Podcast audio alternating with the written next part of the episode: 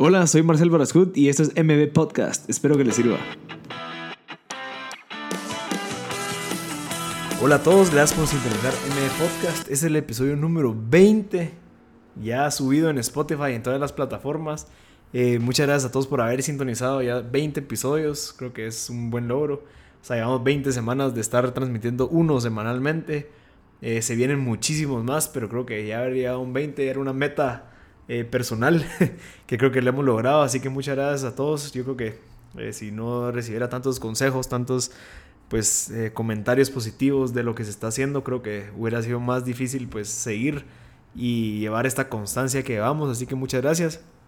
Creo que cayó como anillo al dedo este episodio con Arturo Castro, mucha. Arturo Castro es un actorazo chapín que está ahorita, pues, créame que está teniendo muchísimo éxito en Nueva York.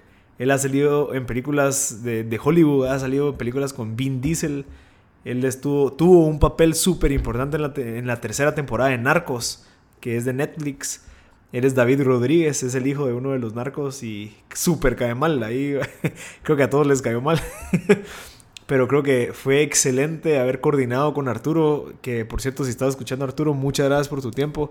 Eh, vino Guate rapidito, eh, me enteré, le hablé y coordinamos cabal para una hora para dar un excelente episodio, realmente un excelente episodio porque logramos entender realmente todo lo que conlleva pues eh, el esfuerzo. mucha, él le costó 13 años llegar a donde está ahorita, así que si, una, si, si nos desesperamos porque en seis meses no hemos logrado algo, si nos desesperamos porque en, no sé, tal vez en, muy poco tiempo, a veces queremos las cosas bien rápido, pero recuérdense que para poder salir en una, una, serie, una de las más famosas, pues le llevó 13 años. Él ahorita pues ya va a tener su propio show, que es increíble, también nos cuenta un poquito en el episodio. Perdón por hacer tan larga esta introducción, pero creo que vale la pena. Em, espero que se lo gocen realmente. Y por favor, antes de que empiecen, pues se dicen varias malas palabras. Entonces, si en dado caso, pues hay personas que son sensibles a eso. Eh, discúlpenos, creo que la emoción pues que, que, se, que se incurre en este episodio, pues eh, no, no, no, sé, no podíamos limitar las malas palabras para poder realmente recibir y, y, expresarse correctamente. Entonces mil disculpas desde un principio y en serio, espero que se lo gocen. Realmente hay mucho valor acá. Y de nuevo, pues si saben de alguien que les pueda servir, eh, por favor, compártanlo y síganse gozando. Y todavía se vienen muchos más episodios, así que eh, muchas gracias a todos por sintonizar M Podcast. Arturo, bueno, si quieres te presento, ya estamos grabando.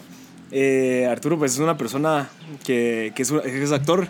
También te podría decir que no solo actor, sino que también estás ayudando a una fundación aquí en Guatemala que se llama Funcepa. Entonces, eh, no quiero tocar el tema de, de, la parte de tu carrera de ahorita, o sea, que estás en la parte tal vez ya estás llegando a lo, a lo más exitoso. Dios, bueno, pues, Dios primero, bro. Sí, pero digamos, no quiero tocar ese tema ahorita, me gustaría mucho saber realmente cómo fue tu trayectoria, pero también me intriga cómo eras vos de niño.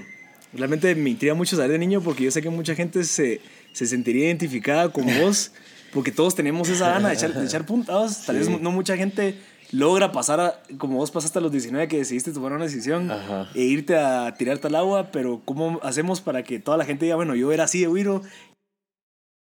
Eh, nunca, fui una, nunca fui una persona cruel. Fui, o sea, chingué bastante, vamos, o sea, sí, me metí en el problema del colegio, pero era más accidental que cruel, ¿sabes? O sea, era más como que... Hay un cerote que le decían el huevo. Eso es de, los, ¿Qué huevo? De huevo. ¿Qué onda, huevo? Shout out to el huevo ahí, zona 9, tú sabes, bro.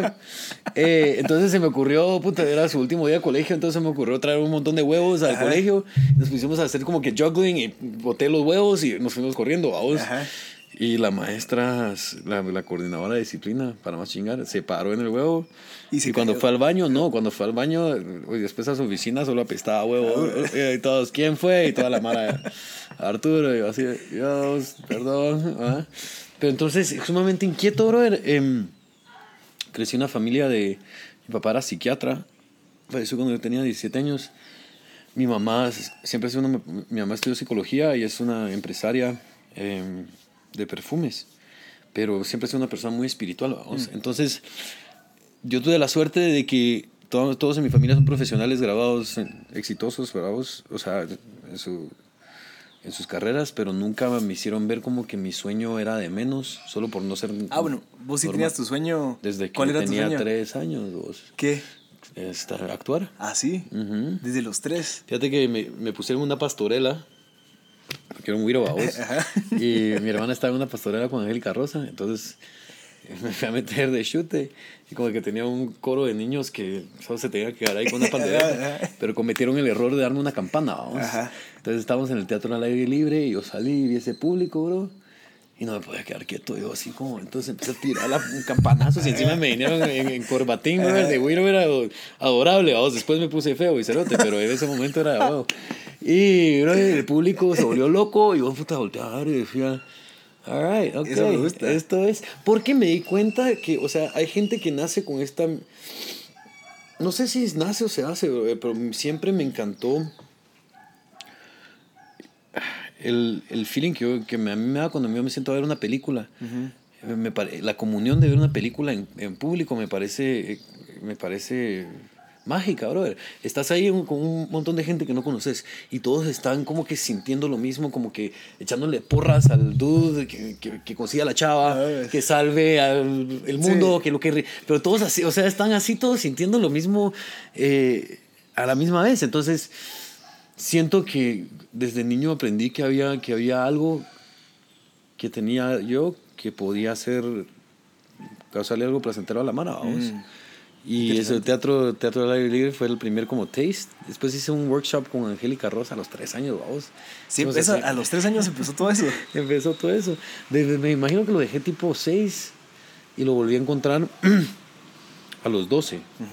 Había una chava que me gustaba, cuata de, de, un de nuestro amigo que nos, que nos, que nos nos hizo la introducción, ajá, Ajá. que se llama Paula Móvil. Paula, hola Hola, Paula. Eh, me encantaba Paula, vamos, pero no me daba ni los buenos días. Era, es, porque es- eso sí, es- siempre he sido enamorado. O sea, el- para mí ese ha sido mi tendón de Aquiles, mi, mi vida entera, porque, pero va también a lo de... A mí el amor me parecía algo peliculesco. ¿vamos? Ok. Entonces, para mí, o sea, los grandes actos de, esta grandeza del amor era que llegabas a la puerta y ella la abría y te veía y los dos sabían, vamos. cabal. No funciona así siempre, vamos. Entonces. eh, Menos cuando solo uno Menos cuando solo uno está enamorado, vamos. Y entonces me enteré que Paula estaba en un. eh, se, se había metido unas clases de teatro en un lugar que se llama Kodali. Entonces. De grande esto es muy stalker y qué weird, vamos, pero a los 12 años era Sí, cute, vamos, entonces yo casualmente me metí a la misma mierda. Y llegando ahí me di cuenta que me, me, me, reencontré con el teatro, vamos, y me empezó a importar más el teatro que, que la chava. Ajá. Perdón, Paula, eres una persona sumamente especial, pero te tuve que dejar por no. el teatro. Eh, ¿Dónde y- te llevó a todo esto? Sí, no, le tengo mucho que agradecer. Bueno, Angélica Rosa fue la primera, después, después por esto entré otra vez al teatro y empecé a hacer um, obras para niños al principio. Después la primera obra que sentí yo que, wow, en serio, esto tomó un poco de skill de actuación fue que hicimos, tenía tal vez 14 años, hicimos una obra que se llama Huckleberry Finn. Y el tipo, su papá era alcohólico, o sea, es una historia como para niños, pero el tipo era como de la calle, era medio street, era medio, eh, medio huérfano, vamos. Entonces me di cuenta que había una, un nivel extra de, de interpretación que no había tocado antes. Ok. Entonces ahí... O sea, ese desafío. Me encantan los desafíos y me encanta otra vez, te digo, bro, yo te juro que antes de encontrar la actuación, yo sabía que, o sea, yo, es que yo espero que todos vean la vida de esta manera y no, aún no he captado si la mano, si todos son así, bro. Pero hay momentos en donde yo veo la belleza del mundo, bro, de una manera que siento que el pecho me va a explotar. Ajá. O sea, hay veces que estoy, por ejemplo, cuando veo a mi familia alrededor de la mesa y, lo, y veo a mis sobrinos reír, es, me, me afecta de una manera tan, tan intensa que lo que siempre he querido es capturarlo, capturar un- la esencia de eso, escribirla, ponerla en escena para que alguien más lo vea y diga, puta Ah, madre, o sea, esa no es mi familia, pero lo quiero sentir yo. Entonces ese sentimiento intenso, al fin cuando encontré un outlet para ello, fue, fue la actuación. Y creo que dejé de actuar con Kodali a los 14. Y ahí, cuando no tenía la actuación, bro, me estaba, va a meter en problemas. que- Pero tipo, ¿cuándo paraste de actuar desde los 12? O sea, tuviste... 12 a paraste? 14, 12 a 14, ah, paré 15, 16. ¿Y por qué 14. paraste? Ya no me gustaban las horas de niño, brother, o sea, ya me Mm, ya como buscando algo más. Ya estaba buscando, estaba- tenía hambre de algo más, pero en ese entonces ya, yo también era bien gordito hasta los 14, vamos. Entonces, me adelgacé y de repente, o sea, siempre había tenido personalidad, pero ahora está un poco más alto, vamos. Y flaco, entonces empezó a venir la atención de las chavas. Entonces me distraje ahí por ahí, me, me fui a un detour, ahí un, un, un par de años. Y que siempre ha sido para mí, brother, para mí la- las relaciones entre un hombre y una mujer, o que sea o- o dos hombres o dos mujeres, lo que sea, las relaciones de amor, brother, me parecen una dinámica tan interesante. Ajá. Me parece fascinante más allá de lo que siento. Me parece, o sea, brother, o sea, cómo actuamos los, las personas, cómo se nos va la normalidad cuando hay alguien que nos gusta, Ajá, brother. ajá. Te volvés un estúpido, o sea, te volvés, yo no puedo así cargar Sí, cosas, y se me olvida cómo, se me olvida cómo ser humano, brother, o sea, ¿entendés? Así, eh, eh, y entonces estoy Y como pues que sí. buscando cómo me siento, y puta, y ver dónde, ajá. Yo, o sea, yo soy un adulto, brother, o sea, ya debería de saber cómo hacer todo esto, pero hay una, alguien que me gusta y ya, estoy, ya, ya estuvo, vos. eh, entonces me, me distraje ahí por un par de años, eh, porque también yo siento que...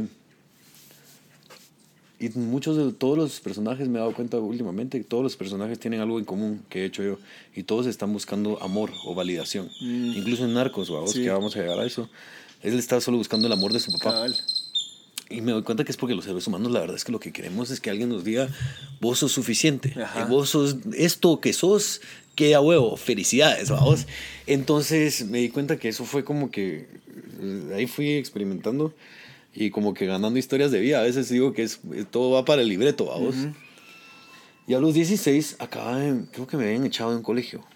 Me habían echado por... Es que, brother, a mí se me hacía fácil el colegio. O sea, nunca he sido estúpido, vamos. Ajá. Yo, yo he sido miem- miembro de un- una mierda de, que se llama Mensa desde que tengo 14 años, que es un... Mensa. Mensa es una mierda para gente de un C, C intelectual de...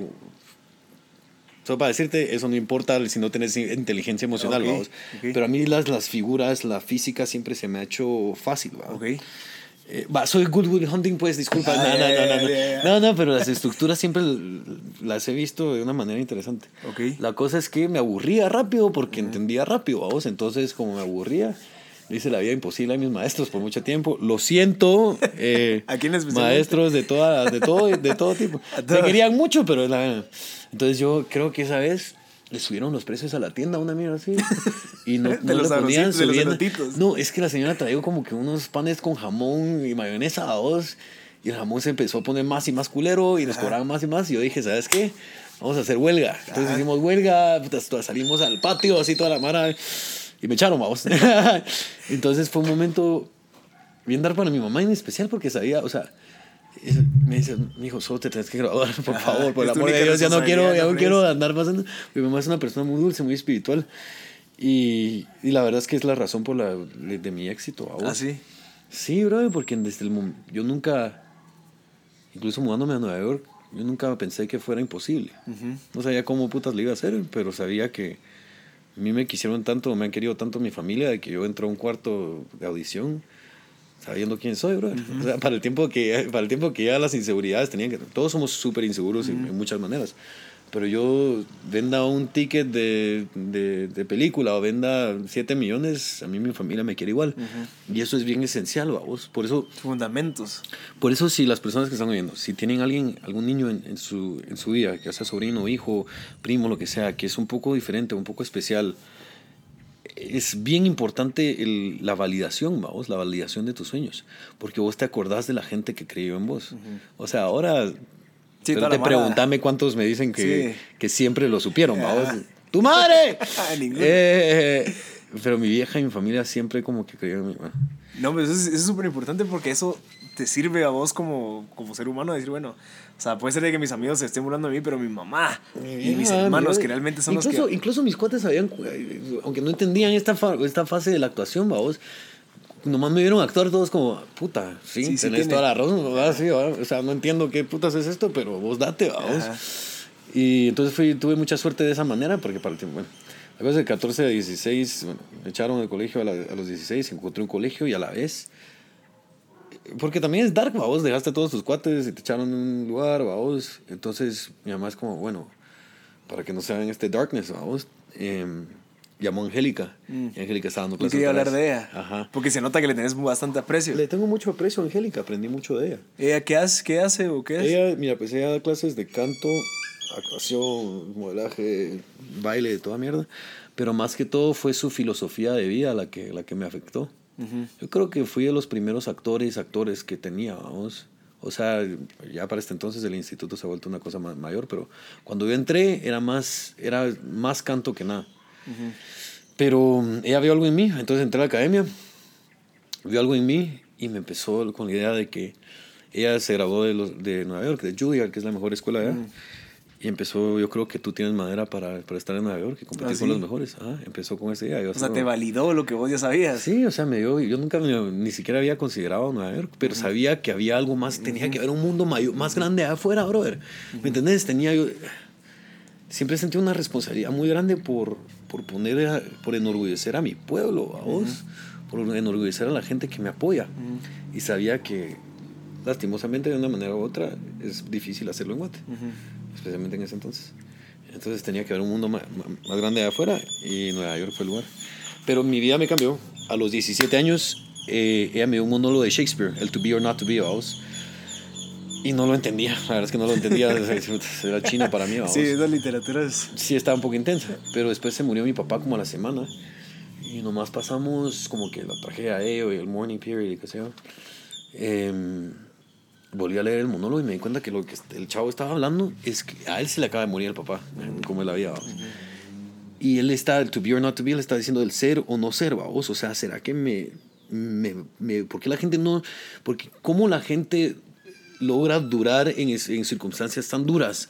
Al cerote que, ¿me entiendes? Que, que, como que solo puede comer basura. Cómo, cómo la gente no se, no se mata, vamos. Y es porque nos da tanto miedo el, el desconocido que preferimos vivir en el mal que conocemos que partir a, partir a un lugar que, que- del que no sabemos.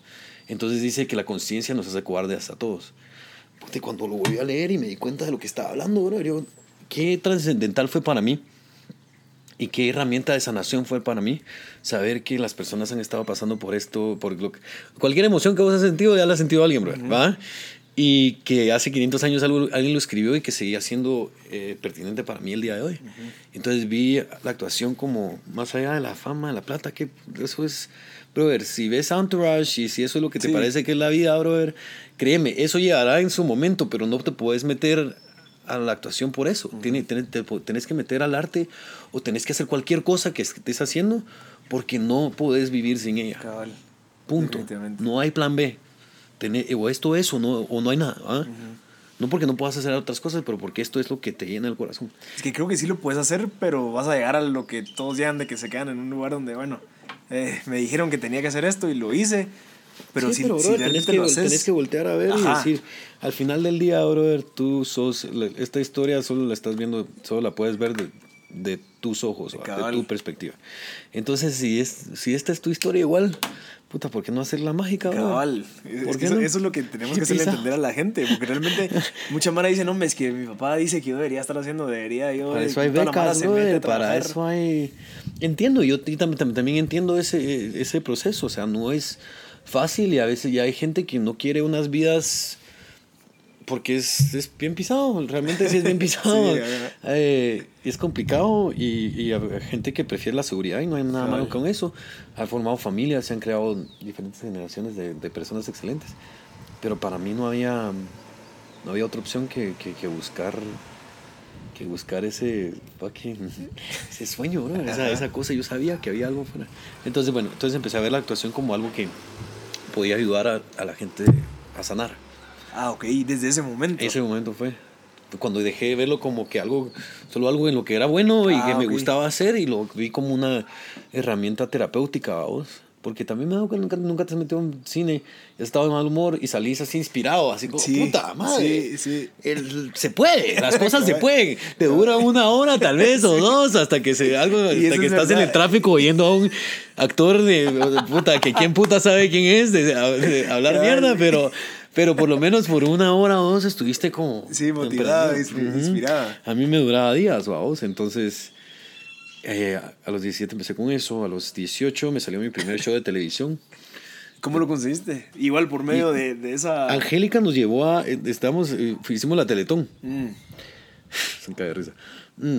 ¿Qué se hace ahí? Yo nunca he entendido qué es lo que se hace. La Teletón, que hacemos un concierto, vamos, y Ajá. ese- ese- esa vez venía David Bisbal y venía un verbo de Mara extranjera, pero la primera parte era de, de grupos nacionales. No, ok. Y los hosts iban a ser los de Black and White, que en ese entonces era un tipo, Mar Chaparro y otro dude, un gordito, no me acuerdo cómo se llamaba, pero eran famosos, eh, tenía un show de televisión en México. Mm.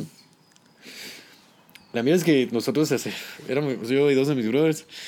Y una de nuestras canciones era así súper tumbada. ¿Qué es lo que pasa en mi barrio? Ex, tú hacer, ¿sabes? Era así un ¿Y te hip hop. tocó interpretarlo? No, o sea, nosotros estábamos como también le metíamos al canto, vamos, Ajá. éramos como que Ah, un bueno. hip hop band, vamos. Eh, Siga, pica, es lo que da en la rodilla, te agita, este micrófono que te fatiga. Así, vamos. Y nosotros nos sentíamos. Era Eminem, vamos, así, fucking tumbado.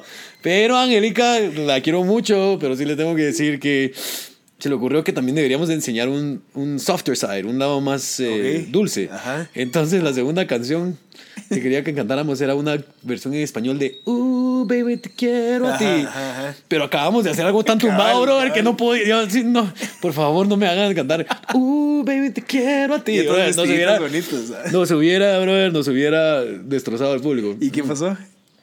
Que llegamos y lo la Mara, el de Black and White, se les atrasó el vuelo. Ok. Entonces, ¿te imaginas?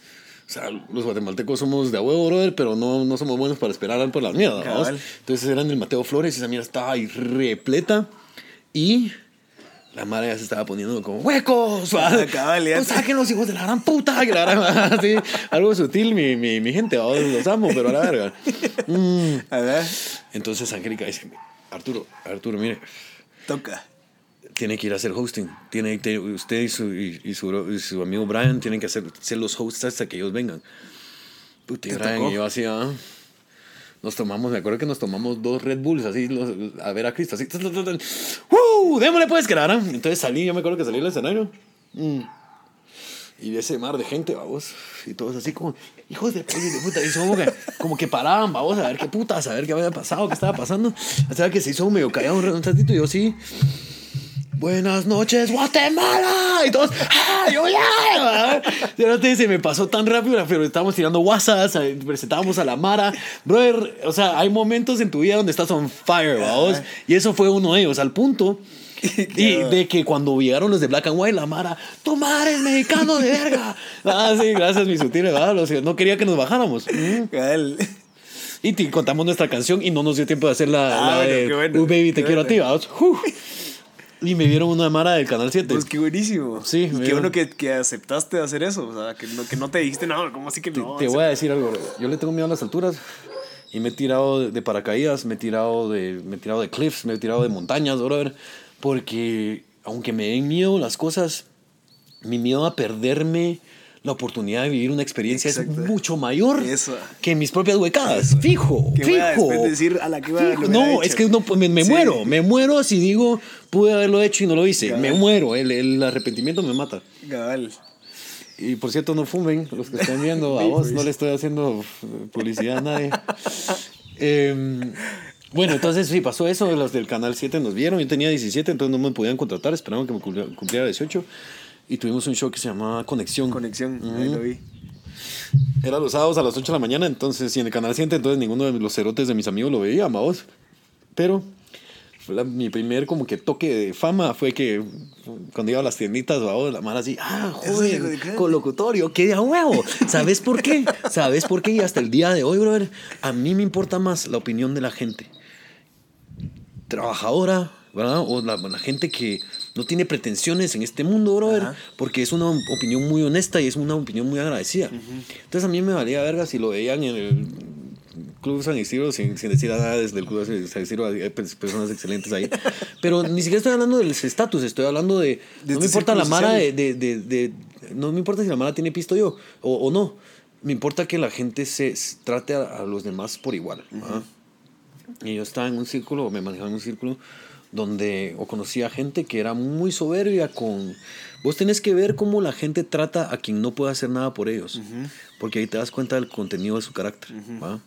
Entonces el hecho de que me reconocieran en las tiendas, brother, o el brother de, de los chicles, o Ajá. me daba un gran orgullo y fue mi primer toque de un mundo que no conocía, porque por, por, por círculos sociales en Guate pasamos, la gente está muy separada por clase social, vamos. Entonces cuesta que nos comuniquemos más allá del, de, lo transaccional, vamos. De, bueno, te compro esto, o, sea, me tuve que ir a los estados para darme cuenta de todas esas historias de inmigrantes que venían de nuestro país y empezar a contarlas allá. Bueno, pero me estoy adelantando.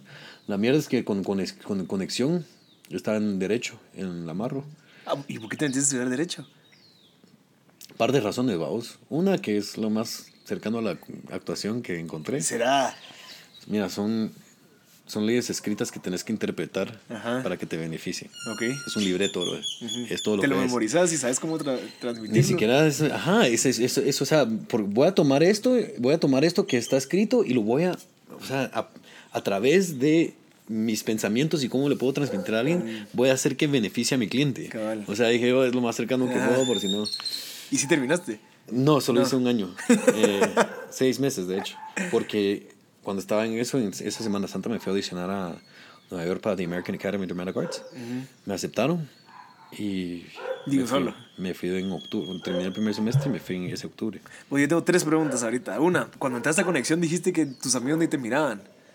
Digamos que, Pero, claro. y va, yo sé, yo sé, no, y te lo quiero decir porque hay mucha gente, digamos, y a mí me pasaba que vos estás haciendo algo, estás haciendo un proyecto, estás haciendo algo, y te das cuenta que tus amigos son los menos que andan ahí atrás y que te andan Porque te miran en todo el día, vamos. Entonces...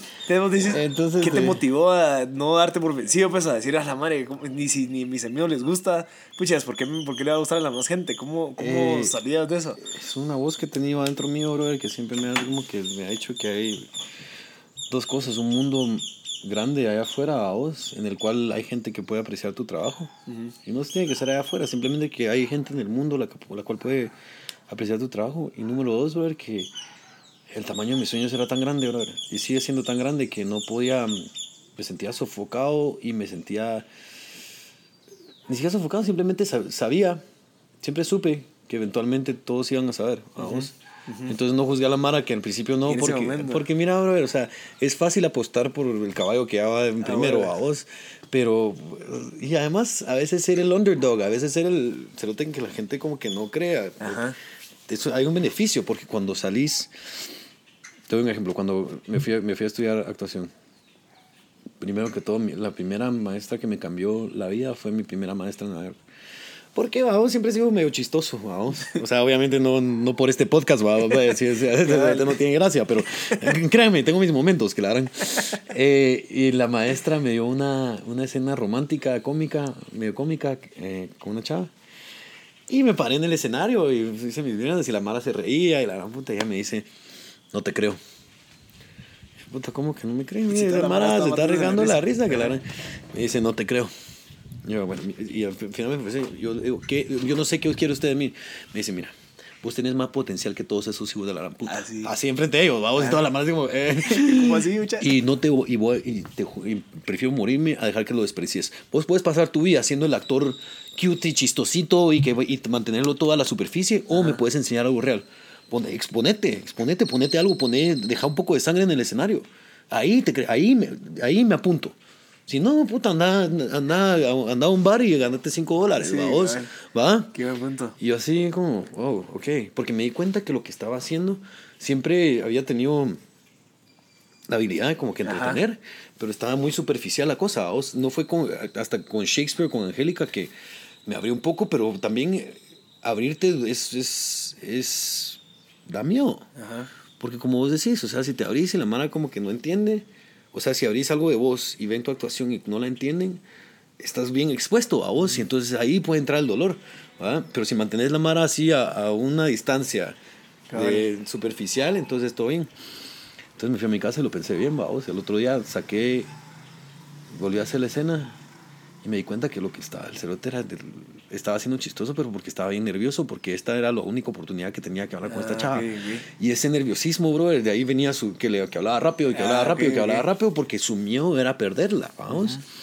Y entonces el miedo de perder a alguien, cerote, también es muy intenso, vamos. Entonces cuando, cuando hacía una guasa a ella, el público se reía, pero ella no se reía, puta, me afectaba como que si, como que si era verdad. Como que si fuera, ajá, como que pues, ella no se tenía que reír en ese momento, obviamente, Ajá. pero me afectaba como que si esta, esta es la única oportunidad que tengo de hablarle y si la pierdo, pierdo el amor de mi vida, vamos. Y entonces fue cuando me di cuenta en la diferencia entre actuar, vamos, o sea, puedes hacerlo superficialmente o, brother, déjalo ir, vamos, o sea, mira, puta, ahorita porque esto creo, y he empezado a creerlo, lo creí con Narcos, lo creo, lo sigo creyendo. Si tú mm, inviertes tu tiempo, tu dinero en venirme a ver, en cualquier cosa que estoy haciendo, lo mínimo que te debo, brother, es sacrificar un pedacito de mí mismo. Dejar un pedacito de mí mismo que ya nunca me va a regresar. Yo en Colombia, en Narcos, dejé algo que nunca. Dejé un poco de mi inocencia, vos, de alguna manera. O sea, pues, interpretar a una persona tan malvada. Cae Te deja, y exponerme, o sea, ve- ver y, e investigar sicarios y la gran puta. Te, da, te deja algo, o sea, te quita un poco de la máscara de lo que es el mundo en el que hemos estado viviendo y te das cuenta de la realidad. Pero me alegra haberlo sacrificado, porque entonces cuando la- no tengo arrepentimiento cuando la gente lo ve y dice, puta, te detesté, hijo de la gran Sí. puta, o lo que querrás. Pero estuviste viendo una persona que estaba sacrificando algo, bro, que se estaba, porque no me dio miedo enseñar lo peor de mí. Ajá. ¿ah? Entonces en Nueva York, cuando me gradué, Solo tiempo, tiempo, tiempo. La otra pregunta era, eh, estando vos en conexión, ¿vos sabías que eso te estaba acercando más a tu meta? ¿O vos solo estabas No. ahí porque te salió la oportunidad? lo vi como, lo vi como parte de experiencia. ¿vos? Ah, o sea, pero vos sí sabías de que esa experiencia era Sí, necesaria. Sí. Ah, bueno, o sea, sí sabías a dónde ibas. Definitivamente desde ya sabía, sí, yo Ah, sabía. ok. Y sabía, yo dije, bueno, qué, buen, qué buena manera de bajo riesgo para experimentar, no ponerte Ok. nervioso. En, nunca nunca Sí. he estado nervioso en cámara, bueno, no, no quiero decir nunca, pero, pero no, no tenía cámara. Ahí está la cámara. Las primeras veces, obviamente, que estás un poco nervioso, pero después te das cuenta que la cámara es, brother, o sea... Es un aparato que está Eh, está un aparato, pero o sea, a veces sí me tripea. A veces sí me tripea porque me doy cuenta, especialmente cuando estoy grabando películas grandes, vamos, que cabeza con Vin Diesel y Kristen Stewart y, y teníamos una escena donde habían 600 extras, vamos, y aquí está esta mierda, esta cámara, vamos, y sale de la nada y todos estamos marchando a la vez y digo una línea. Es la liga que va a venir ahorita. Es la ¿O liga de, esa, esa liga es... Es la que salís en las fotos de militar. Ajá, cabal. Pero mira, pues, entonces sí, estaba ahí, no, estaba ahí, y yo me, me entró el momento existencial de decir, ese pedacito de cosa que ves ahí, brother, hola, puede llegar al mundo entero. Ajá. O sea, esta caja que es así, es tu puerta y tu ventana al mundo entero. Me tripeó, brother, yo así, y dijeron corte, y yo me tuve que ir a sentar a que no me estallara el cerebro, vamos. Ajá. Yo así como, wow. Y también que saber que generaciones después a vos y yo nos vamos a morir y esto se va a seguir existiendo, cabal. vamos. Puede Ah. ser de una manera positiva y negativa. vos, Como querrás, que pero la cosa es, pero la cosa es, hay un, un pequeño sentimiento de inmortalidad que te da un aparatito tan chiquito y tan insignificante como esto, a vos. Entonces eso fue lo que, lo que, la experiencia que gané con Conexión. Pero qué bueno, porque vos sí sabías, o sea, qué increíble. pues, No, no sé si desde los tres años que sabías a dónde querías llegar, pero qué bonito saber de que desde chiquito ya sabías, o sea, toda tu trayectoria ha sido porque vos decidiste. Tengo mucha suerte de esa manera. Ten- Fíjate que, y, y y lo he pensado, que hay, hay mucha gente, y ese es el problema también, que, que hay mucha gente que no sabe qué quiere hacer con su vida. Y no hay nada de malo con descubrirlo más, a- más, más allá. Lo bueno es que yo tuve la bendición de saber desde muy temprana edad qué quería hacer y me puse las gringolas Eso. y me fui Ajá, directo. ¿va? enfocado. No había, o sea, no había otra, vamos. Pero sí, sí, entiendo que hay mucha gente que no sabe dónde está su pasión y, y experimentar con diferentes cosas no es, no tiene nada de malo. Simplemente me doy cuenta que uno de los beneficios de, del éxito o lo que, o, o lo, o lo que querrás que tenga es que sabía qué quería hacer y no, Cabal. nunca había marcha atrás. Marcha Y, atrás. y lo puedo ver en el ejemplo también de la parte de haber escogido leyes como carrera.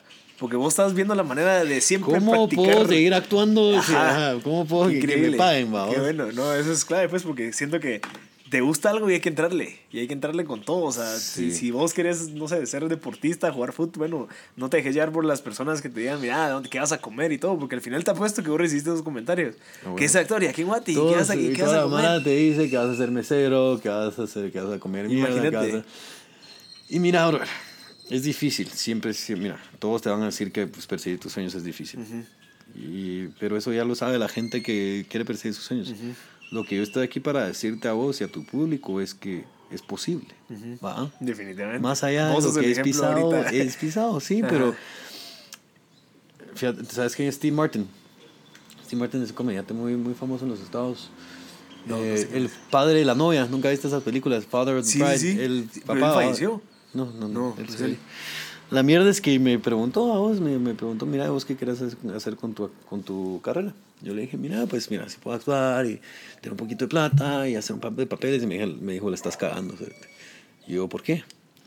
Porque es como cuando demandas a alguien, vamos. Yo nunca demandaba a nadie, pero eso te lo puso. como un ejemplo.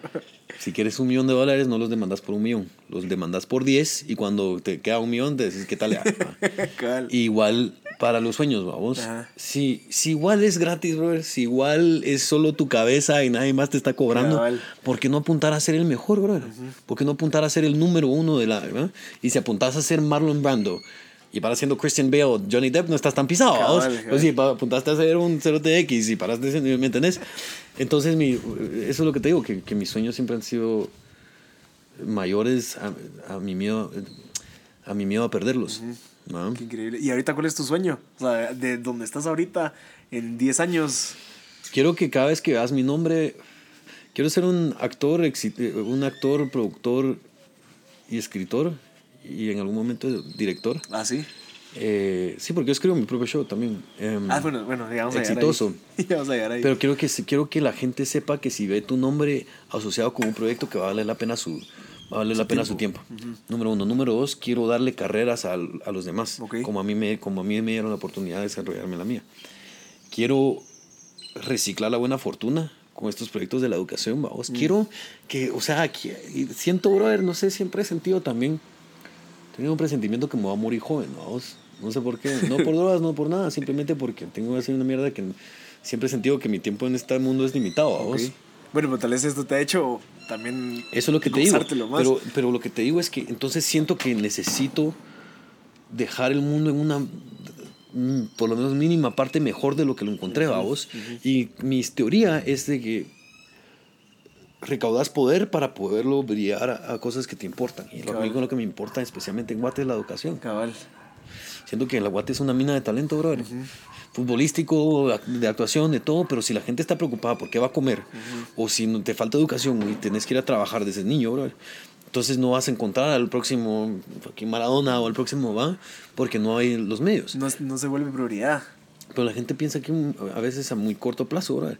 Y no se dan cuenta que si construimos una clase media más fuerte, hay más poder de consumo, hay más, hay más desarrollo, brother, hay más, y la única manera que vamos a, incluso escoger mejores políticos y mierdas eh, por el estilo, requiere de un público, un, un pueblo educado.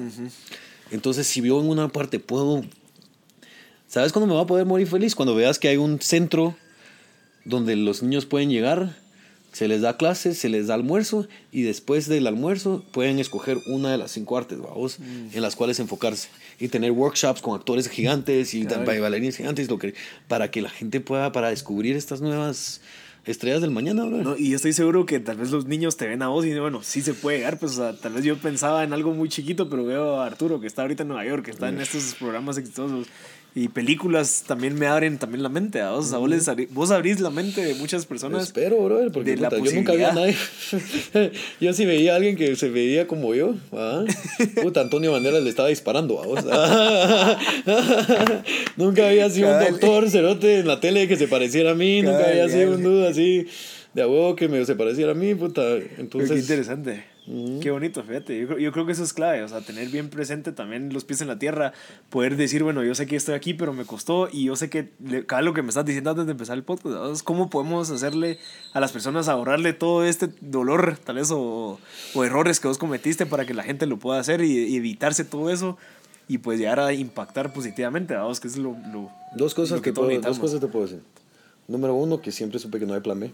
Número dos, nunca había nada que fuera que fuera a lo que yo viera de menos, vamos. Para mí el trabajo arduo es de respetar. Entonces, irme a parar cuatro horas en el frío en, con cientos de personas para esperar que me dieran cinco minutos de una audición no era inferior a mí, brother. Obviamente que no. Yo trabajo por mi, yo, yo trabajo por mis sueños. ¿Vos sabías que era parte de la trayectoria? La mierda es que, brother, no sé, no sé. Mira, espero que quien esté viendo eso y quiera ser actor espero que les pase de la noche a la mañana, te juro, espero que no les puta, que no les cueste, que, que sea una eminencia y que vayan directo a Hollywood. Los espero de todo corazón. Pero para los demás casos, vamos. 13 años. 13 años, 13 años, vamos. De trayectoria. Eh, les digo que las, las experiencias de, de puta, estar en tu cuarto solo en un país que no es tuyo, no conociendo a nadie, y, bueno, que tenés amigos, pero no saber cómo chingado lo vas a hacer. Crea una fuerza de espíritu a vos, que si vas a salir a la si vas a salir a la calle a buscar trabajo, no vas a tomar no como respuesta. ¿Entendés? Y tenés que tener esa conversación con vos mismo y te tenés que ver al espejo y darte cuenta que al final del día, cero te tienes que ser tu propio amigo porque nobody cabal. else, porque no hay nadie más que le, le, le importe tanto como a ti. Cabal. Interesante. Si querés, no sé, si querés regresamos al tema de la universidad, pues la parte de cuando ya entraste. Entre- En la verdad es que esos primeros seis meses fueron lo que me cambiaron. Bueno, me cambiaron la, la vida en muchos sentidos. En uno también que me fui a Nueva York, que encontré Mara, que vivía al mismo, como, con aquella, que vivía con aquella ansiedad o con aquel, aquellas ganas de consumir la vida como yo, a vos. O sea, ahí me fui a topar que, con Mara que yo decía, "Oh, puta, bájale, bro. Ajá, y yo siempre ese, era ese cerote en Guate, ¿va, vos? Ajá. Y que me fui a topar con una comunidad de actores, o sea, todos los sacerdotes con los que estudié y las chavas con las que estudié. Todos tenían, tenemos el mismo sueño y nos fuimos de nuestras casas, ahí lo encontraba en Nueva York. Entonces me, me, me vi con gente que al fin, puta, si tenías una hora te iban a ver y te iban a apoyar y te decían, mira, esto estuvo tal, esto tal vez no, va. Entonces me, me, me, fui a, me fui a topar con gente con la que nunca les habían dicho que su sueño era ridículo. Cabal. Y Interesante. a mí nunca me dijeron que mi sueño era. Fíjate que interesantemente nunca nadie me dijo, a la verga, qué ridículo tu sueño. Eh, pero me fui a encontrar con gente que, o sea, eso era. O sea, ser como yo era ser normal, vamos. Eh, entonces así me cambió la vida. Estuve ahí por dos años. Después me fui a sacar un curso de actuación a um, Upstate New York, a Vassar College. Pues sabes que me pasó el segundo año de la U. El segundo año de la U. Hay maestros, vamos, que escogen qué obras. eh, escogen tus papeles en las obras, vamos. Y hay un maestro que no. Mira, ten- he tenido un problema con la autoridad mi vida Sí. entera, vamos. A mí no me. Mira, a mí explícame las cosas si tienen un sentido lógico, con mucho gusto, lo que vos querrás. Pero si me vas a decir qué hacer, qué hacer solo porque vos tenés una Cabal. posición de poder, te Cabal. puedes ir mil veces a la mierda. Hoy y siempre y en ese entonces, o sea, ¿va? lo bueno es que ahora soy jefe, ¿va? Sí. vos, entonces soy ejecutivo yo, entonces literalmente me pueden pelar la verga si no me Cabal. hacen sentido. Ajá. Pues no, no, no tenés que ir como soberbia, simplemente a mí no me gusta la gente soberbia. Sí, puedes seguir ya. dude- ya, Ajá, a mí este dude era bien soberbio, este maestro. Y encima que, que era el maestro de speech, vamos, yo tenía un acento en inglés en ese entonces y me chingaba de una, una manera un poco racista, para serte sincero. Y entonces me dio papeles muy, muy culeros ese segundo año, o sea, para la grabación. Me dio los papeles más pequeños de toda la escuela. Y en ese entonces, brother, o sea, cuando estás en una escuela y ese es tu mundo, te afecta mucho, vos Cabal. y decís, puta, ¿será que soy, será que soy así de malo? Yo sabía que la, que, la, que la maestra más carona de toda la escuela era la que me había dado el speech. Sí. Entonces, yo decía, no, no le puedo creer este, no, no, no le, o sea, algo, hay algo en mí que no creo, Ajá. vos, que, que sea. Entonces, pero del pánico, dos días antes de grabarme, fui a mi primera audición. Y fue un, call- un open call que le dicen que ya 300 personas, vamos, si te da suerte te, te, te miran. Y esperé horas y cabal me dieron y me dieron un segundo llamado. Ah, bueno. Yo así como... Entonces. Después la segunda, de la segunda, me dieron un segundo llamado también. O sea, la segunda audición fue al otro día, obviamente. Puta, pero yo audicioné para cosas que ni siquiera, o sea, rusos de seis pies, babos. Porque dije, ¿qué pisados? ¿Qué pisados? Dije, que mira, bro, lo único que necesito es que me vean. Que alguien que me vea, que alguien me vea, bro, Ajá. que puta, que me diga, ¿qué onda, babos? Y la tercera audición, que fue la más como prestigiosa de las tres, me la dieron. ¿Y de cuál era? Shakespeare. Y Siempre en la parte de teatro. En la parte de No teatro. todavía- Yo no estás actuando la- todavía. la- la- en el, me tomó muchos años en llegar a la televisión. Ah, ok. Porque no había muchos papeles para gente que se veía como nosotros. Que ahorita está más famoso, ¿no? Sí, está más, como- más, más, sí, porque puta huevos, crecimos como. O sea, Sí. Hollywood se dio cuenta de que tenemos un poder de, de- de- O sea, que hay más de una versión, de solo una versión de latino. Ajá. Y que los tickets con gente de color pueden vender también, vamos, que hay una comunidad lista para apoyarlos. Pero bueno, al- cuando me dieron esa audición, que todos en mi colegio así como, ¿qué putas, vamos? Me di cuenta, ah, ok, ok. Entonces la primera maestra tenía razón, vamos, había, había algo que podía compartir con el mundo. Y me di cuenta que era bien peligroso darle a la gente papeles estelares para empezar. Mm. Porque entonces te vas por el mundo pensando que el, que el mundo te debe los papeles Mm. estelares. Y tuve la bendición de que empecé humilde, vamos, empecé con, sin, sin ego. O sea, no es que tenga ego ahora, pero... Porque sí empezó- tuviste un papel estelar en ese momento. Sí, pero, pero incluso ahí, me, o sea, lo, lo hacía y me costaba creerlo, Ajá. me costaba creer y hay, hay momentos que me han costado creer que como putas estoy aquí, vamos.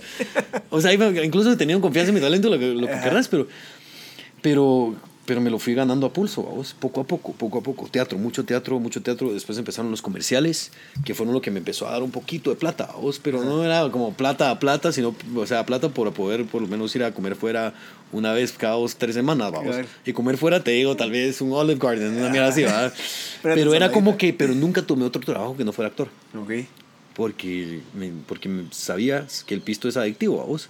Si me voy, voy de bartender, de mesero o lo que sea, estoy, me puedo meter 300 dólares en un shift. O ir a esta audición que no sé si me va a salir y hacer, y hacer una hora de teatro que no paga mucho. Ese enfoque. Tal vez te vas a quedar ahí, que te vas a, te, te vas a tomar los 300 dólares. Pero vos sí estás, estás bien enfocado. Es que Te, voy a contar, te voy a contar una historia. En esa etapa, dos, yo empecé, me di cuenta, bueno, todavía no, puta, no me salen audiciones para televisión, pero hay estas grandes universidades como NYU y Columbia que tienen grad school programs, vamos, y que de ahí salió Spike Lee, Ang Lee, toda, la, toda esta mara muy famosa. Eh, Martin Scorsese, ¿va? Entonces Ah, yo sí. dije, me voy a asociar con alguno de estos, voy a audicionar para sus películas, vamos. Entonces audicioné para una y me quedó un papel para una- un cortometraje de un muchacho inmigrante. Y el chavo, que, el camarógrafo y yo nos llevamos, nos como que, llevamos, hicimos clic así. Ajá. Le gustó mucho mi actuación y yo como que, él me contaba su teoría de las películas y yo decía, puta, este cerote es bien cabrón. Y bueno, nos perdimos el rastro un rato. Fast forward, hace dos años. No me querían dar el- la audición para Narcos porque el papel que hago en Broad City es de un chico gay, dulce, o sea, ¿me entendés? Entonces cómico, entonces en serio te- no son para Narcos, ¿va? Sí. Pero como había hecho una película militar que no había salido aún, me, me dice, bah, qué pisados, te vamos a dar una audición. Me dieron la audición y les gustó mucho a los productores y después pasó al próximo paso. Que Pero siempre de. David. De David. Vos, eh, No, empezó, empecé, audicioné por primera vez por Franklin Jurado, que era el contador Ah, el que arrestan en... ya, ya. Sí, sí, el sí. bueno. Y cuando ya, cuando ya llegó a los directores, que era como que la decisión final, uno de los directores Era el era, el- camarógrafo. camarógrafo. No chingues, Ajá, no. Una película por la que no me pagaron nada. No y vio y dijo, ese cerote es... No, no Y fregues. me lo fui a topar con... Ajá. Vos tenés en tu vida tres cosas. O sea, tenés la parte de, de la chava que, que te hizo regresar a la parte de actuación. Esta parte de, la, de este camarógrafo, y creo que a los tres años tenías algo de, de haber probado. eh, Entonces, eh, mi punto, con, mi punto con eso fue que no, como no era inferior a mí hacer esta película que no me pagaba ni mierda, ¿verdad? Esta peliculita de, de NYU, como inf- y lo- yo lo traté como que si fuera una película de. Hollywood, brother, porque cada, cada, cada momento en que vos tengas el beneficio y la bendición de hacer lo que te gusta hacer, brother, es, es de agradecer. Entonces lo tomé tan en serio que nueve años después, nueve años después, pum, se dio. O sea, por eso te digo, es una maratón. Ajá. Y ya para ese entonces, para el tiempo que llegué a Narcos, ya había hecho películas de Hollywood y había hecho otras cosas. Y también ya estás en lo de Comedy Central. ¿o ya estaba todavía lo de no? Comedy Central. Eso fue lo que me cambió la vida Ok. realmente. Y si quieres contarnos. Lo de Comedy Central, pues como te contaba, no podía. no me dan una audición para televisión. Yo decía, solo denme una audición. Les juro que. Con una audición les juro ya. que me voy a meter a Y yo, no, no, no, no. Show latino. a tu madre. Y de repente entró esta, esta audición para un piloto de televisión que se llamaba Broad City. Y fue mi primera audición para un piloto. Pero yo ya venía con aquella fuerza de años de hacer películas, cortometrajes y largometrajes, pero independientes. Y bueno, así hustling, vamos, Ajá. así, así chapuceándolo, vamos, así con, con budgets, eh, presupuestos chapús, pero, pero los trataba muy en serio. Entonces, para el tiempo que me llegó la oportunidad, ya estaba listo. Entonces hice la audición y te voy a contar unas cosas muy especiales. Hice la audición, me salió el piloto. Grabamos el piloto y cuando grabamos el piloto, yo, porque no hay garantía de que te lo van a recoger a serie. Yo dije, esta mierda es bien especial. A las dos semanas me salió mi primera. Es de dos chavas que viven en Nueva York y que son, son moteras y son súper chistosas y viven la vida, son mejores amigas. Y yo soy el roommate de una de ellas y también fumo weed, y- pero, es una, pero es más como una experiencia jo- joven en Nueva York. Ajá. Como que la, la real life de muchas De muchas que están personas, porque la mayor parte de gente que ves en, en shows de Nueva York, todos tienen pisto, ¿va vos? O sea, Friends, tenían un apartamentazo, Sí, todos tenían cabal. trabajo, Sex and the City, tu madre. Estos de- de cerotes en serio estaban broke, ¿va vos? Ajá. Y lo que como actores nos podíamos identificar. Cabal, cabal. Entonces, a las dos semanas me salió mi primera película un poco más grande, que no tenía nada que ver con eso, o sea, todo empezó a pasar a la vez. Y cuando nos aprobaron el show y empezó a salir, fue la primera vez que la gente así como, wow, brother. Porque en- encima el personaje es tan diferente a mí. O sea, mi personaje habla un poquito así como, man, qué, qué lindos tus lentes, qué chula, qué guapa, guapa. ¿Ah? Entonces, cuando la gente me conocía en persona, decía, brother, puta, pensaba que eras ese dude. Claro. Yo, no, es que ese dude es un dude que en serio existe. Entonces lo estoy imitando y los ah, puta, vos sos ese cabrón para actor. Es que ese es, el, la, es labor de un actor, pues, o sea, Sí, que bro, ver. No soy David Rodríguez, bro. O sea, estamos aquí, no te he matado a vos. Cabal. Eh, aunque huevo por venirte a meter con, con un cerote que lo hizo de narco. Eh, pero bueno, mira, es que se me, se me empezaron a abrir las puertas porque la gente ya me veía en la televisión y decía, bueno, le vamos a dar una Ya oportunidad. credibilidad. Le vamos a dar una oportunidad. Entonces yo ya tenía todo el talento, vamos, simplemente necesitaba que alguien me, me diera mi, mi break. Y como me lo dieron, lo aproveché para hacer todo lo demás. Y dos cosas te voy a decir en especiales. va. Mi primera película de Hollywood, Hollywood, fue esta película con Ang Lee y Kristen Stewart. Ang Lee es un director de, que ha ganado el premio de la Academia tres veces por Brokeback Mountain, por La, La vida de Pi y Crouching Tiger, Hidden Dragon. esa No, es película. buenísima, Buenísima. cerote es buenísima. una, una eminencia. Me salió la audición. Leí el papel y yo supe que era yo, yo supe que era para mí. Hay papeles que ni aunque te vuelvas mono, te me lo vas a quitar, bro. Venite vos y tu familia, brother, y todos tus brothers, no me los quites. Porque es mío, alguien lo escribió y lo veo y digo, esa, eso es yo, personaje, eso yo, fijo. Ajá. Entonces entré y lo hice y la segunda, el segundo llamado generalmente llegaba, hacía un montón de cerotes que se parecen y un verbo a vos, ¿va? O sea, versiones más guapas de, de vos y más puta preparadas. Y ahora, ¡qué mierda, qué hueá! ¿Va? Pero en esta vez entré y no había nadie, ¿va vos? Puta, yo, ¿qué putas? Y me dice, sale la directora de casting, Arturo, pasa adelante. Y estaba Lee ahí sentado donde estás vos y me dice yo, ah, bueno, señor, voy a hacer el... No, no, no, solo sentate, platícame. Entonces platicamos así como O sea, platicamos ni los dos. siquiera Ni pidió. siquiera. La pri- primera audición fue tan buena que nos platicamos. Ah, ¿no? qué bonito. Pero terminó la conversación y bueno, gracias, chao. Yo así, bueno, Dios. Y Al otro día me fui a Los Ángeles por primera vez. Brother, yo no dormía, brother, pues esperando que oír la respuesta porque sabía que me iba a cambiar la vida. Entonces estaba con mi exnovia en Los Ángeles y puta, me, me paraba y me iba a fumar toda la noche. ¿sabes? No podía dormir. Y el celular. Y no le decía, no le decía, yo nunca le digo a la Mara para qué audicioné. Ah. Yo te digo cuando ya me sale el chance, brother, porque no pongas esa presión afuera porque la Mara te empieza a preguntar Sí, qué sí, sí. Entonces al final del día dije, "Va, no puedo seguir viviendo así. Dios mío, papá también, mi papá. Denme una señal. Si esto, esta película es para mí, háganmelo saber y si no, déjenmelo dejarlo ir, vamos, porque no puedo vivir así. Otro día me sale la película, o los dos, tres días me sale la película, que a huevo, me cambié la vida. Hasta Estamos grabando, de- de- de- estamos grabando y me dicen, mira, Arturo, por cierto, eh, tenemos la fecha de estreno de la película. Yo, así, ¿cuándo es? El 11 de noviembre, el cumpleaños de mi papá. Yo así, eh, puta madre. Y después cuando estaba eh, borrando miras de mi, de mi laptop, el email que me entró para el día que me dijeron que me había salido Broad City fue el 11 de noviembre. Entonces, puedes decir que es suerte, puedes decir que lo que querrás, pero Mucha coincidencia. madre, brother, o sea, no puedo estar haciendo esto solo. Cabal. Qué bueno, Entonces- qué bueno que sepas, pues, porque no mucha gente lo, lo acepta a veces. ¿no? Uno dice, ah, sí, me esforcé, me- fueron tres años por de todos lados, brother, hay magia por todos lados, solo es cuestión de, de abrirte lo suficiente como para tocar. Pero fíjate, yo creo que sí hay magia, pero se te, te ayuda más cuando vos vas a lo que deberías de estar Ah, haciendo. obviamente no te puedes presentarte a esperar. Así, Sí. Ancestros, por favor, manténme un trabajo. Pero vos sabías de... Vos seguís vos- echando verga y ponte yéndote a poner a los lugares y poniéndote al. tocando las puertas, bro. Y de repente, como que la, la suerte y, el- y- y la oportunidad y Dios y el universo convergen para que vos Cabal. tengas por lo menos la oportunidad.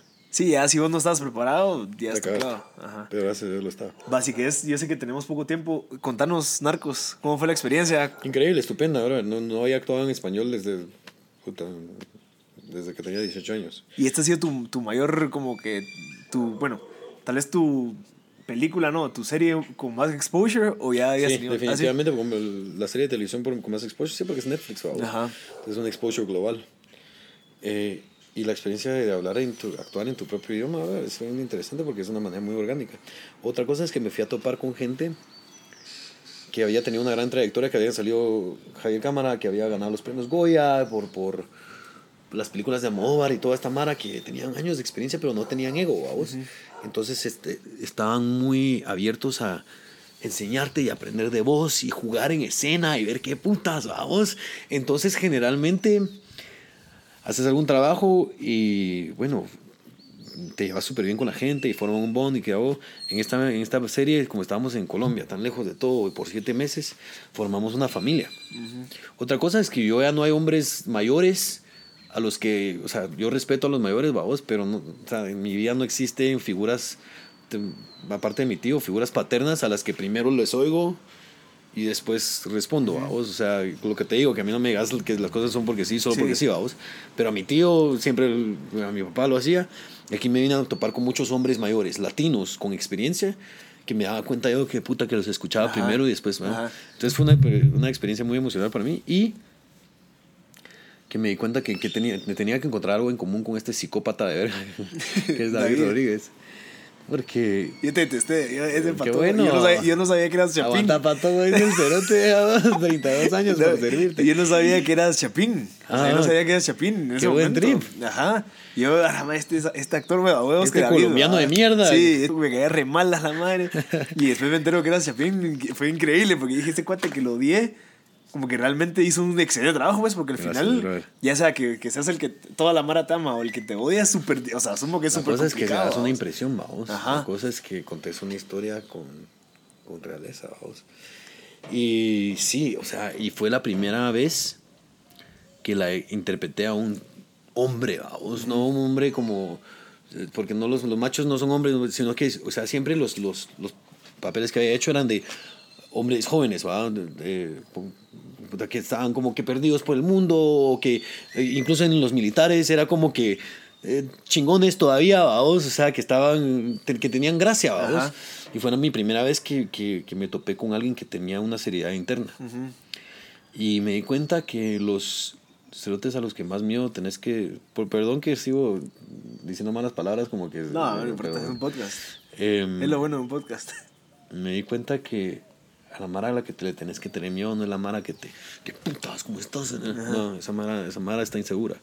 Tenerle miedo al cerote que está ahí parado solo viéndote fumando un cigarro. Estudiándote. Ese hijo de puta te va a matar. No, qué miedo. Y eso me di cuenta, me, me di cuenta cuando veía a los sicarios. Ah, es que vos tuviste que estudiar. Sí, a huevos, pero ni siquiera estudiarlos así como cuando estaba viendo documentales. Yo decía los cerotes lo que tienen es que no, no les cala en la cabeza que los seres humanos son seres humanos, vamos, que son unas personas con, Sí, o sea, son un número ajá. y un obstáculo. Ajá.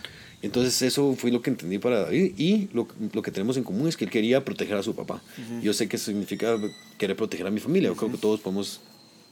Entonces me aferré a eso para mm, hacer todas las barracidades que hizo. Y si te das cuenta, no hay, o sea, tal vez hay uno o dos momentos en donde se enoja, o sea, se le salen de ojo. Pero aparte de eso, es un hijo de puta que le, le gusta Ser hacer malo. a la mera, Ajá. mala sufrir. Ajá. O sea, se- le quebré el, me quebré a un cerote enfrente de su mejor amigo. Con una mano en la cintura, así como, boom, bueno.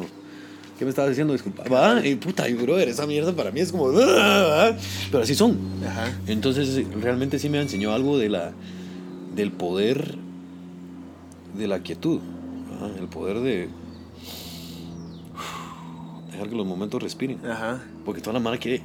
Cuando estás actuando, especialmente a dos cámaras, y hay, ese show son 5.5 millones de dólares por episodio de presupuesto. Entonces hay una presión de que, puta. Sí. ¿eh? Pero me di cuenta de que entonces la mano tiende a, a platicar y a llenar los silencios. Me di cuenta de lo importante que es, especialmente cuando estás en una posición de poder. Que los que quieran ahorrarse el silencio son los demás. Vos no tenés prisa por hablar, no tenés prisa por actuar, vos solo estás estudiando a la Mara y ver qué, ver qué putas tiene. Ajá. Y cuando les encontrás el punto de él, porque todos te lo enseñan, porque están Porque nerviosos, están a hablar, ajá. y entonces ahí los atacás. Ajá. Ay. Qué interesante. Vos, yo, yo te- yo siempre tenía una pregunta que es cómo te salís del personaje. Digamos, a vos que tú tenés que cambiar algunas cosas y te tenés que aclimatar a esa persona, porque son siete meses de actuación, ¿o no? Lo bueno es que yo estaba grabando Broad City a la vez también, entonces volaba a Ah, hacer comedia y regresaba, volaba a hacer comedia. Puta, estaba bien confundido en el avión así. ¡Ah! ¿Quién soy? ¿Quién soy? Cabal, no sabía si era mala reírte. ah, quiero matar y reírme a la vez. No, eh, A ver, creo que es importante también saber que aparte de sacrificar un poco de ti, Ajá. Que al final del día la actuación es lo que más amo en el mundo. Es una gran parte de mí, pero no es todo de mí. O sea, no es quien soy. Soy una persona con sueños y aspiraciones de todo tipo, a vos. Entonces te das cuenta que, si te- que es un trabajo y que lo tenés que respetar como un trabajo, vamos. Entonces que al final del día te lo debes a ti, a tu espíritu y a tu familia y a la mara que te tienen que aguantar, ¿sabes? Porque qué hueva que llegue un dude que ha estado torturando mala todo el día a seguir siendo un macho en su casa, vamos. Cabal. Entonces me di cuenta que por respeto a mí mismo, a mi familia, a mi, a, mi- a mi camino, brother, tenía que dejarlo, lo tenía que... Porque por eso te dije, sí perdí un poco de mí mismo, vamos. Que puta, es duro, es dark ser así de dark por siete meses. Entonces no, hay una parte de mí que no sé si voy a recuperar, pero no me importa porque le pertenece a mi público. Pero por otro lado, corte, chao, bueno, a tu casa, lee un libro, hablate a tus cuates, mantenete humilde, mantenete firme, brother, mantenete humilde y acordate que al final del día es, estamos pretendiendo, vamos. Sí, no te lo tomes así tan. Tómatelo súper en serio, pero también deja un poco para ti mismo. ¿verdad? Interesante. Déjalo todo en el momento. Pero cuando llegues a tu casa, brother, recuérdate que sos, una persona diferente. Sos un- alguien diferente. Tu personaje es una, es una idea que vos estás interpretando, que alguien escribió. O sea, es la idea de un dude que lo puso en el mundo de las ideas y vos le estás dando carne viva para que la gente lo pueda ver. Pero después, al final del día, ponela, pum, regresar Sí, al mundo de las ideas. Mira, si quieres, eh, para ir terminando, me contaste que estabas haciendo una película con Vin Diesel. Yo la hice, la Ya la hice hace hiciste. años, Ya está, ya está. Ah, bueno. ¿Cuál es? Se llama Billy Lynn. Billy Lynn. Mm, mi- Billy Lynn. militar. Ahí la vamos a poner en el link. Por favor. Ahí y la pues lo que más me emociona es mi show de televisión ahora. Sí, que, lo, que es propio, ¿ah? Que, que Se llama. Alternatino y es una, una forma de... Vieras que es bien pisado que te, que te compren un show, bro. Ganamos el piloto, me fui a ahora otra película militar ahora en febrero. Cuando recién no lo aprobaron. Y lo voy a escribir por tres meses con mis escritores a Los Ángeles. Pero es una, especialmente en el momento político que está viviendo los Estados Unidos, vamos. Hay una interpretación o hay una mm, idea de lo que somos los latinos, la cual es errónea. Tenemos mala reputación.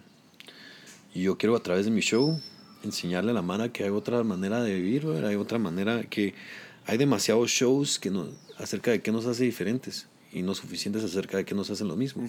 Y yo siento que lo que tienen en común muchas culturas es de lo que nos reímos, brother. ¿Va? Ah, qué interesante. Y al reírte estás, te desarmas, te abrís porque estás, te sentís seguro. Entonces, si yo puedo hacer reír a alguien y después meterle un mensaje cuando están vulnerables, ¿verdad?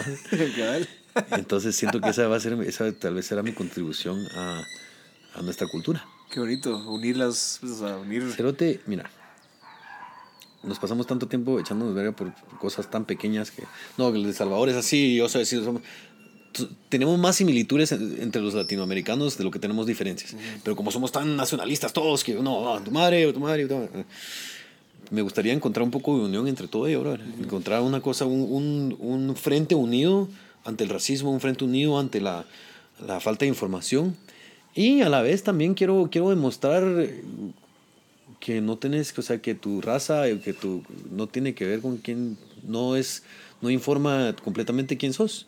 O sea, quiero que veas sketches que no tienen nada que ver con ser latino, brother, y que solo por al- alguna razón es un latino el que lo está haciendo, pero es un doctor latino, pero que no, no hay nada raro de eso, no es un actor que estuvo en una mara y después que estuvo, no, es un doctor, ¿va? Ajá. Y también lo que me emociona mucho es que le puedo, puedo dar la oportunidad a otra gente que me dieron a mí Broad City, vamos. Entonces poder Ah, el ok. generar carreras, brother, es lo que más me emociona. Me di cuenta cuando estábamos grabando el piloto. Tenemos un piso en un edificio de, de oficinas. Te iba caminando y había tanta gente que admiraba de departamentos de arte, de departamentos de, como de cámara, de departamentos de escritura.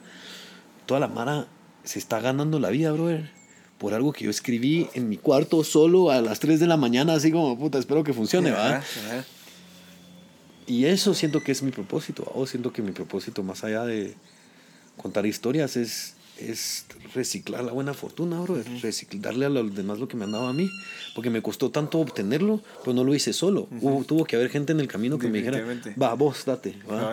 Tus maestros. Tus maestros, tus amigos, tus directores, Ang Lee, este brother de Narcos, las chavas de Broad City, la Mara del canal, o sea, la gente que me ha, la- mi familia, toda la Mara, alguien, alguien te tuvo que haber hecho huevos en algún momento. Cabal. Vos te esforzaste y echaste pero alguien tuvo que decir, bueno, you deserve a break, va. Entonces quiero, quiero ser esa persona por alguien más. Qué bueno.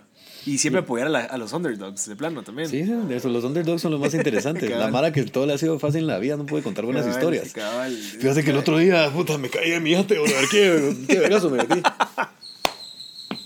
Qué hueva. Ah, pues, no, pues, no tiene que ver con pistas, simplemente mara con la- con- y, y qué bueno que me alegra que les haya sido fácil toda la vida.